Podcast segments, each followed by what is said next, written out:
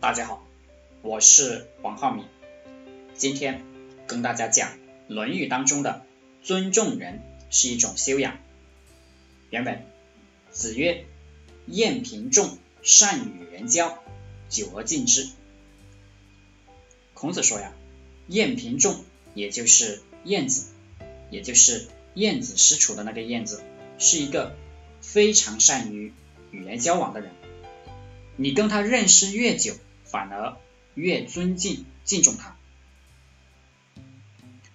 我们大多数人都有一个毛病，开始的时候大家客客气气的，比如我们见到一个亿万富翁，有几套豪宅，有一个几百人的公司，社会关系网很牛逼，我们多么希望跟他交流一下，在一起吃顿饭、喝杯水，都觉得很光荣，是别人。给自己的机会，但是时间长了，相处时间长了，就会对别人不尊重，心里面就会觉得别人也是人，也没有什么了不起的，甚至在别人面前忽略别人的感受，说话骂骂咧咧的。人生若只如初见，何事秋风悲画扇？其实并不是人心变了，而是我们的行为。我们的心态变了。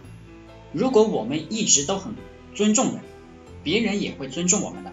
这样，随着交往时间长了，别人也会打心里尊重我们。我们做生意也是这样。当你很穷的时候，没有什么客户，有一个客户，你都会很开心，非常开心，真是把客户当成上帝。当你的客户非常多了，你可能就开始怠慢了。所谓。店大欺客，对人不尊重，然后就会有很多人骂你，然后你的生意就会越来越差。当然，有时候别人骂你，你的生意也会好，但我们尽可能不做这种人。我的经验是，就算客户蛮不讲理，故意的诋毁你，甚至故意当众羞辱你，找事，你也要尊重他，要态度好。尊重人，态度好是自己的修养。